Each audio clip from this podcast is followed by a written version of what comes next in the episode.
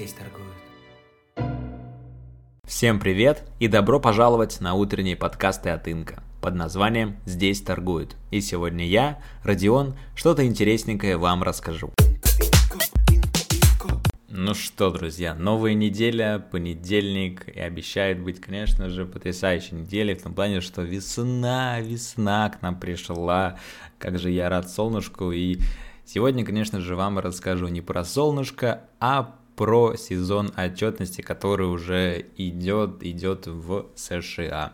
В целом, сегодня узнаем, что такое календарь отчетности, из чего он состоит, когда компании отчитываются, почему они отчитываются и что инвесторы, трейдеры могут из этого вынести. И в первую очередь хотел бы сказать, э, что сезон отчетов в США проходит 4 раза в год, и, конечно же, традиционно ассоциируется с календарным периодом. То есть по окончанию первых трех месяцев, в начале апреля, компании начинают публикацию отчетов за первый квартал. Соответственно, следующий стартует в июле, дальше в октябре и уже в конце, четвертый квартал, он стартует в январе. Обычно сезон отчетов длится примерно полтора месяца, где-то там 6-7 недель, и, конечно же, большинство компаний отчитываются именно в этот период. Но есть крупные компании, корпорации, такие как Walmart, например, они отчитываются там, в свободное, в любое другое время, которое только пожелают.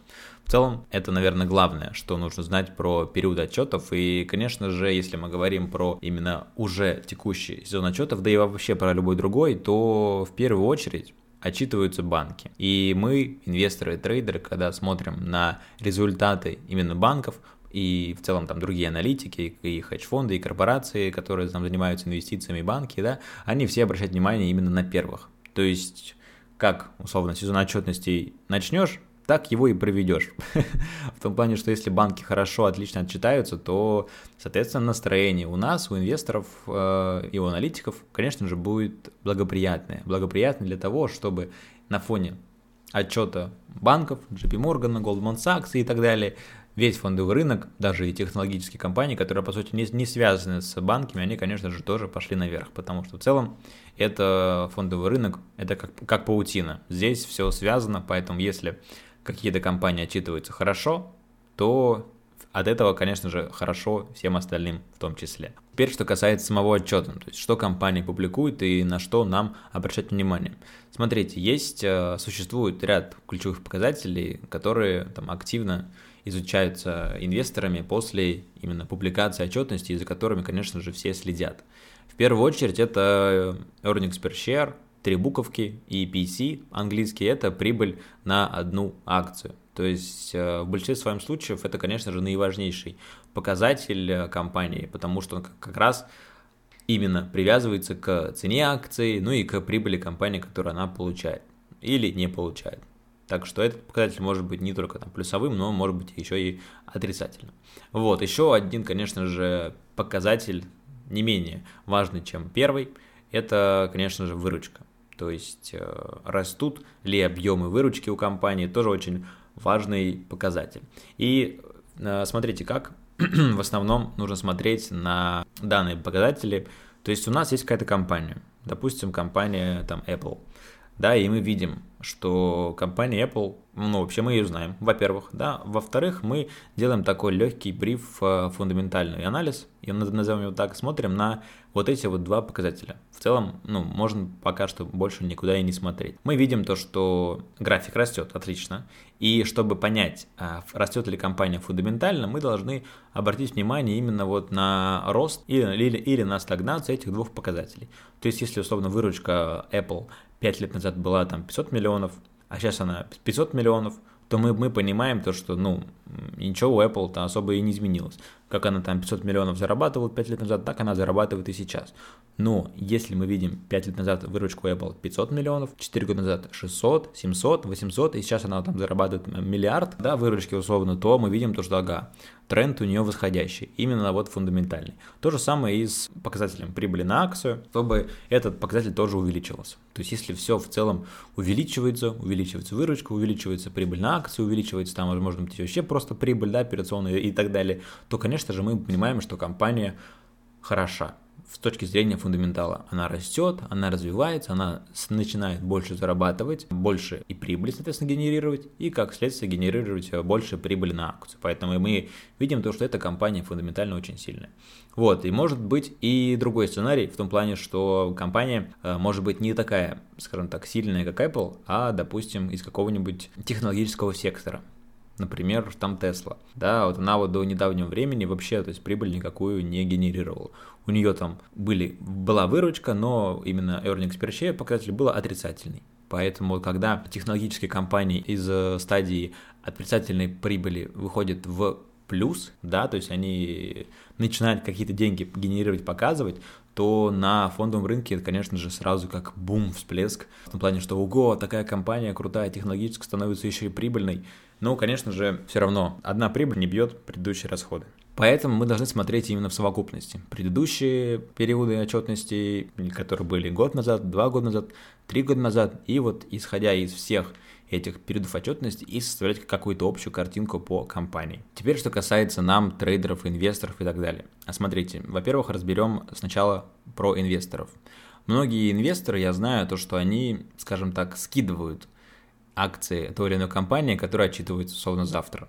То есть, эм, во-первых, очень сложно предугадать, какой будет отчет компании, и, во-вторых, почти что нереально предсказать, какая будет реакция у толпы на эту саму акцию. То есть я видел и наблюдал очень много случаев, когда компания отчитывается хорошо, но не так хорошо, как хотелось бы инвесторам, поэтому акции летят вниз. Или наоборот. Я видел то, что акции компании отчитывались плохо, но не так плохо, как могло быть. Поэтому акции летели на плюс 20-30% наверх за ночь. И видел то же самое, когда отчитывались хорошо, и акции наверх, отчитывались хорошо, и просто там никак не, не отреагировали, открылись там, где и закрылись. Поэтому в целом реакцию на отчет очень трудно предсказать. Что касается инвесторов. Некоторые инвесторы за день, за два до публикации отчета выходят в кэш. То есть они не, хотят сидеть в этой самой волатильности, когда непонятно, что будет с отчетом, и что будет с реакцией на отчет. То есть, условно, компания Apple отчитывается там в среду. Отлично. Значит, я, я во вторник продаю свои акции. Окей, в среду компания отчитывается, соответственно, в среду какая-то там идет реакция, плюс 30%, минус 30%, мне это все равно, мне не, не важна волатильность. Если будет плюс 30%, ну хорошо, отлично, ничего страшного. То есть я там консервативный инвестор, я хочу все-таки пересидеть эту турбулентность в кэше, чтобы меня вот эта вот, ну, реакция никак не затрагивала.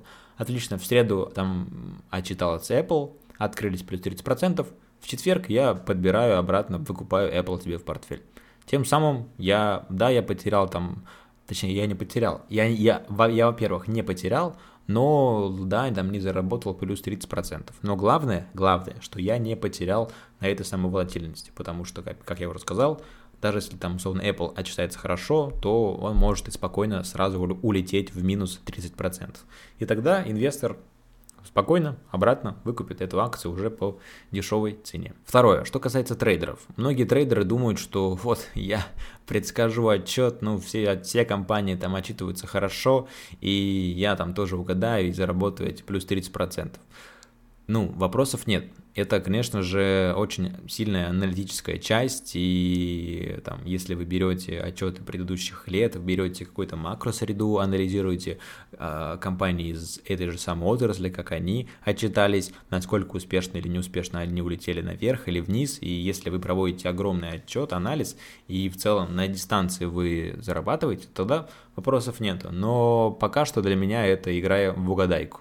То есть э, авось а читается хорошо, я заработаю 30%. Нет, ну, тогда я стану долгосрочным инвестором и буду просто ждать, ждать, сидеть и ждать. Выбор у каждого свой, но, не знаю. Ребят, если хотите торговать на именно фоне этих самой отчетности, то лично для меня я выделяю, там, скажем так, два основных э, блока торговли в этой самой волатильности, которая позволяет э, во время сезона отчетности. То есть, во-первых, можно торговать на фоне ожидания хорошей, хорошего отчета. То есть, что я под этим подразумеваю? Допустим, мы знаем то, что есть, э, ну, то есть, что отчитывают сначала банки, потом другие компании, потом другие компании. Мы выделяем для себя, скажем так, э, компании, которые за, за, за хотим следить. Допустим, компания Snapchat. Мы знаем то, что у нее, ну точнее, я знаю, что, что, может быть, и вы тоже знаете, что у нее большой приток аудитории. Соответственно, э, аналитики ожидают хорошие отчеты у Snapchat. Соответственно, мы за 2-3 недельки можем спокойно на свинг, то есть это на несколько недель, да, встать в позицию по той или иной компании, у которой в целом аналитики ожидают хороший отчет. Отлично, мы там на фоне этой, этих ожиданий, просто на фоне ожиданий, вместе с рынком там заработаем, ну, пускай будет 5-10%. Отлично будет результат. Соответственно, до момента отчетности мы эту акцию продадим. Ну, мы как бы все, мы заработали на фоне этого ожидания. А какая будет реальность, мы не знаем. Ну, поэтому мы и не сидим и не ждем.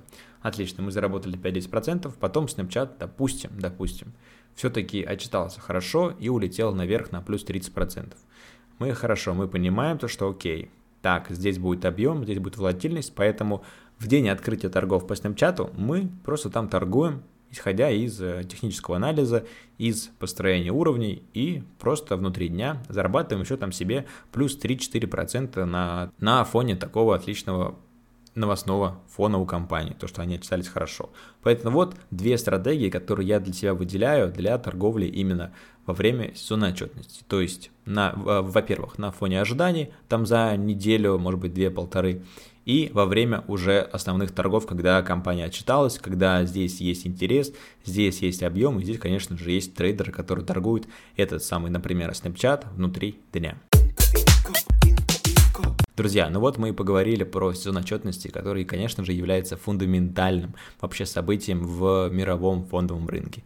Ну и нам, как а, любителям этого же самого рынка, мы должны знать о сезоне отчетности и что там происходит. Поэтому я желаю вам хороших инвестиций, благоприятной торговли и хорошего настроения их, и в целом хорошей рабочей недели. Всем пока-пока. Тише, тише, тише. Здесь торгуют